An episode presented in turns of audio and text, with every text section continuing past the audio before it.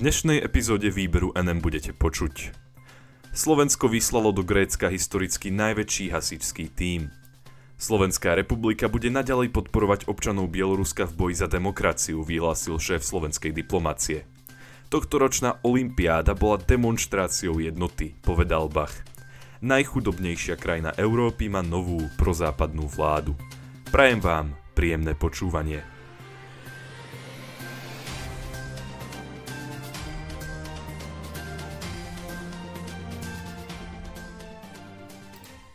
Slovensko vyslalo do Grécka historicky najväčší hasičský tím.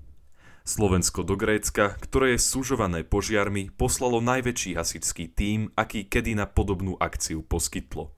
Tvorí ho 75 hasičov a 30 kusov techniky. Slovenská republika týmto krokom odpovedá na žiadosť Grécka o pomoc, ktorá prišla prostredníctvom mechanizmu Európskej únie pre civilnú obranu. Informoval o tom denník N.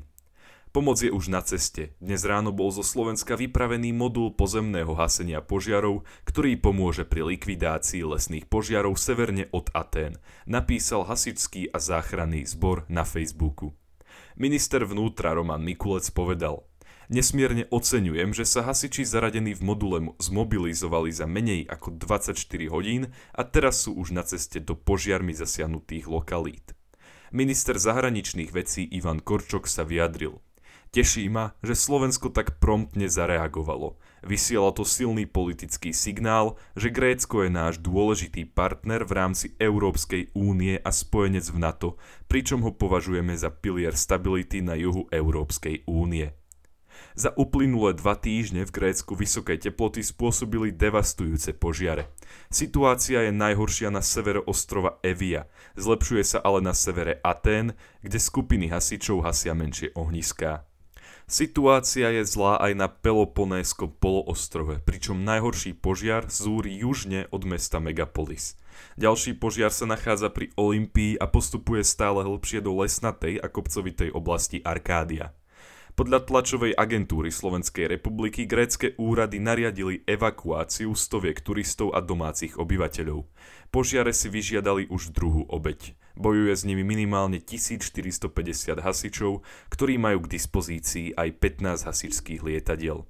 Gréckým hasičom pomáhajú hasiči aj z iných európskych krajín, konkrétne Ukrajiny, Rumunska, Cypru, Francúzska, Švajčiarska, Švédska a Chorvátska. Na ceste do Grécka je už aj niekoľko desiatok hasičov z Česka. Slovenská republika bude naďalej podporovať občanov Bieloruska v boji za demokraciu, vyhlásil šéf slovenskej diplomácie. Ivan Korčok pri príležitosti prvého výročia zmarených volieb v Bielorusku povedal Slovenská republika bude naďalej podporovať občanov Bieloruska na ceste k demokracii a slobode informovala o tom tlačová agentúra Slovenskej republiky. Vláda Alexandra Lukašenka v auguste minulého roka podľa nášho ministra zahraničných vecí zabranila demokratickým, slobodným a čestným voľbám a bezprostredne po voľbách sa uchýlila aj k hrubému porušovaniu ľudských práv, násiliu a zastrašovaniu širokej verejnosti. Odvtedy sa v Bielorusku vyskytuje prenasledovanie a kriminalizovanie predstaviteľov bieloruskej opozície, občianskej spoločnosti, médií a dokonca aj bežných občanov. Nepokoje v krajine skončili tak, že v súčasnosti je tam už vyše 600 politických väzňov. Ministerstvo uviedlo – Vyzývame bieloruské úrady, aby okamžite ukončili prenasledovanie vlastných občanov, prepustili politických väzňov, obnovili dodržiavanie základných ľudských práv, slobôd a medzinárodnoprávnych záväzkov. To, čo Bielorusko v súčasnosti potrebuje, je podľa slovenského rezortu diplomácie celospoločenský dialog, ktorého cieľom bude realizácia slobodných prezidentských volieb uskutočnených podľa medzinárodných štandardov. Spomínané bieloruské voľby sa konali 9. augusta 2020. Na základe oficiálnych výsledkov v nich zvíťazil úradujúci prezident Aleksandr Lukašenko, ktorý už predtým vládol 26 rokov. Opozícia označila hlasovanie za zmanipulované a zorganizovala sériu protestov a demonstrácií. Lukašenko samotný podľa tlačovej agentúry Slovenskej republiky v deň výročia volieb vyhlásil, že sa nikdy necítil byť diktátorom. Povedal, Nikdy som nič nediktoval a ani sa nechystám. Mojou úlohou je zachovať bezpečnosť a integritu našej krajiny, prvého nezávislého štátu Bieloruska v jeho dlhej histórii. V predvečer výročia volieb sa vo Varšave konal protestný pochod, ktorý mal poukazovať na politické represie v susednom Bielorusku. Mnohí protestujúci niesli bieločervené vlajky spájané s bieloruskou opozíciou. Pochod sa presunul z centra Varšavy okolo ambasády Spojených štátov a Ruska až k bieloruskej ambasáde, ktorá sa nachádza v južnej časti mesta. Tohtoročná olimpiáda bola demonstráciou jednoty, povedal Bach.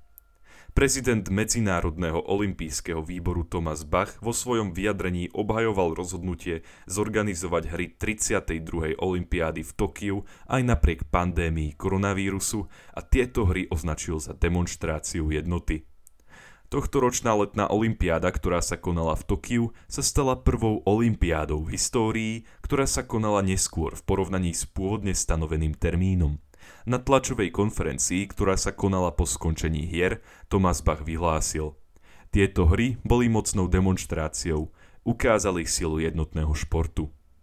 Ako informoval The News Market, Bach ešte vyzdvihol výnimočnosť tohto ročných hier. Som si istý, že tí, ktorí sa zúčastnili týchto hier, na nich nikdy nezabudnú. Boli unikátnymi a boli skvelým symbolom nádeje pre ľudí okolo celého sveta boli úžasnou demonstráciou solidarity, ktorá umožnila to, aby sa tieto hry konali a skvelou demonstráciou mieru, pretože bez solidarity neexistuje mier. Tohtoročných olympijských hier sa zúčastnilo viac ako 11 tisíc športovcov, ktorí súťažili v 339 súťažiach. Bach povedal – Športovci boli nadšení z toho, že sa mohli po takmer dvoch rokoch izolácie znovu zísť. Ešte nikdy som nezažil tak intenzívnu atmosféru olympijskej dediny a na športoviskách tak silnú spolupatričnosť medzi športovcami.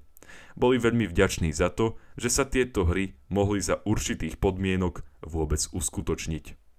Paraolympijské hry v Tokiu začnú 24.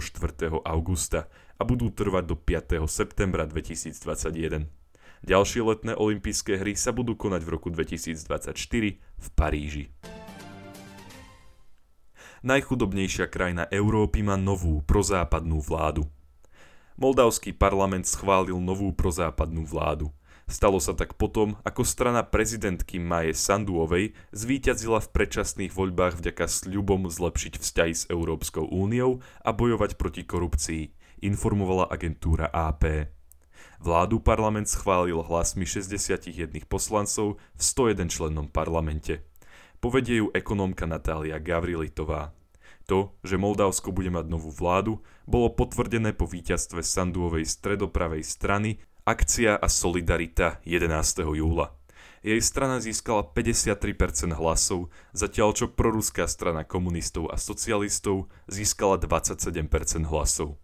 Strana Akcia a Solidarita vo svojej kampani slúbila zlepšenie vzťahov s Európskou úniou na miesto Ruska a odstranenie korupcie v krajine, ktorá sa nachádza medzi Rumunskom a Ukrajinou.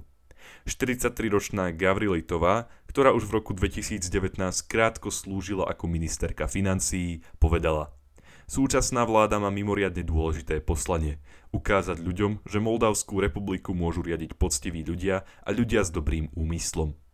Súčasné dianie označila za koniec vlády zlodejov. Prezidentka Sanduová sa snaží, aby sa Moldavsko dostalo do Európskej únie a aby boli ruské ozbrojené sily v odštiepeneckom regióne Podnestersko nahradené civilnou pozorovateľskou misiou Organizácie pre bezpečnosť a spoluprácu v Európe.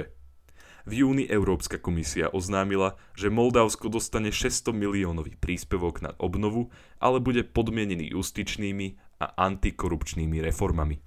Ďakujem vám za to, že ste si vypočuli toto týždňové vydanie výberu NM a dúfam, že sa budeme počuť aj budúci týždeň. Do počutia.